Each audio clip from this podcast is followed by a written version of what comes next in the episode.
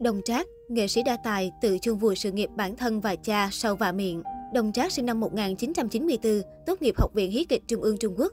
Khi trên đỉnh cao sự nghiệp, chỉ một lần vạ miệng về vấn đề thi cử, anh khiến sự nghiệp của anh và cha dượng bị tiêu tan thành mây khói. Nghệ sĩ đa tài có thực lực, anh gây chú ý khi tham gia chương trình Thanh nhập nhân tâm nhờ chất giọng nam cao giàu cảm xúc. Ngoại hình thư sinh cũng khiến Đồng Trác thu về lượng lớn khán giả nữ.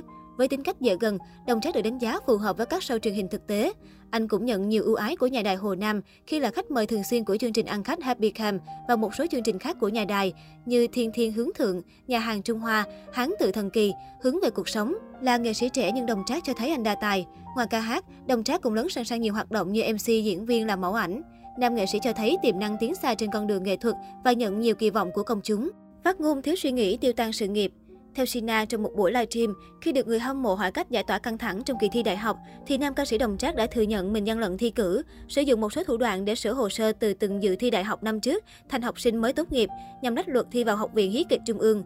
Năm 2013, Đồng Trác còn sửa đổi hồ sơ để thi vào Học viện âm nhạc Thiên Tân, sau đó trúng tuyển Học viện Hí kịch Trung ương khoa biểu diễn ca kịch. Qua điều tra, Học viện Hí kịch Trung ương đã phát hiện ra việc Đồng Trác cố tình khai sai tư cách dự thi và quyết định thu hồi bằng tốt nghiệp đại học của nam ca sĩ. Ngoài ra, kết quả thi đại học của Đồng Trác cũng bị hủy. Danh tính của Đồng Trác trở thành từ khóa được nhiều khán giả tìm kiếm. Dưới áp lực của dư luận, Bộ Giáo dục Trung Quốc và Ban Quản lý tuyển sinh tỉnh Sơn Tây, nơi Đồng Trác thi đại học, cũng như Học viện Hí kịch Trung ương đều xác nhận đang phối hợp điều tra. Nhiều người đề nghị Bộ Giáo dục tiến hành điều tra kẻ hở trong khâu xét tuyển của Học viện Nghệ thuật Quân đội và Học viện Hí kịch Trung ương, dẫn đến việc khai mang của nam ca sĩ. Trước kỳ thi tuyển sinh đại học năm 2009, Bộ Giáo dục Trung Quốc ban hành 5 điều luật cấm, trong đó có đề cập đến việc nghiêm cấm gian lận trong khâu đăng ký dự thi. Thí sinh vi phạm sẽ bị hủy tư cách thi và những cá nhân có liên quan cũng sẽ bị xử lý thỏa đáng. Ban đầu Đồng Trác lên tiếng phản hồi về sự việc trên, nhưng tránh nói đến chuyện gian lận trong thi cử, chỉ than thở rằng làm người nổi tiếng quá khó khăn. Sau thông báo điều tra sự việc của Bộ Giáo dục, Đồng Trác đăng bài xin lỗi công chúng trên trang mạng xã hội. Đồng Trác viết, gian lận trong kỳ thi đại học là vấn đề rất nghiêm trọng và không ai có quyền cản trở sự công bằng được thực thi. Tôi đã nộp đơn xin Học viện Hí kịch Trung ương thu hồi bằng cấp, xin lỗi nhà trường vì đã gây ra rắc rối cho mọi người, thành thật xin lỗi. Nhiều cư dân mạng cho rằng hành vi gian lận của Đồng Trác là không thể tha thứ và hy vọng anh sẽ phải chịu trách nhiệm về việc làm của mình.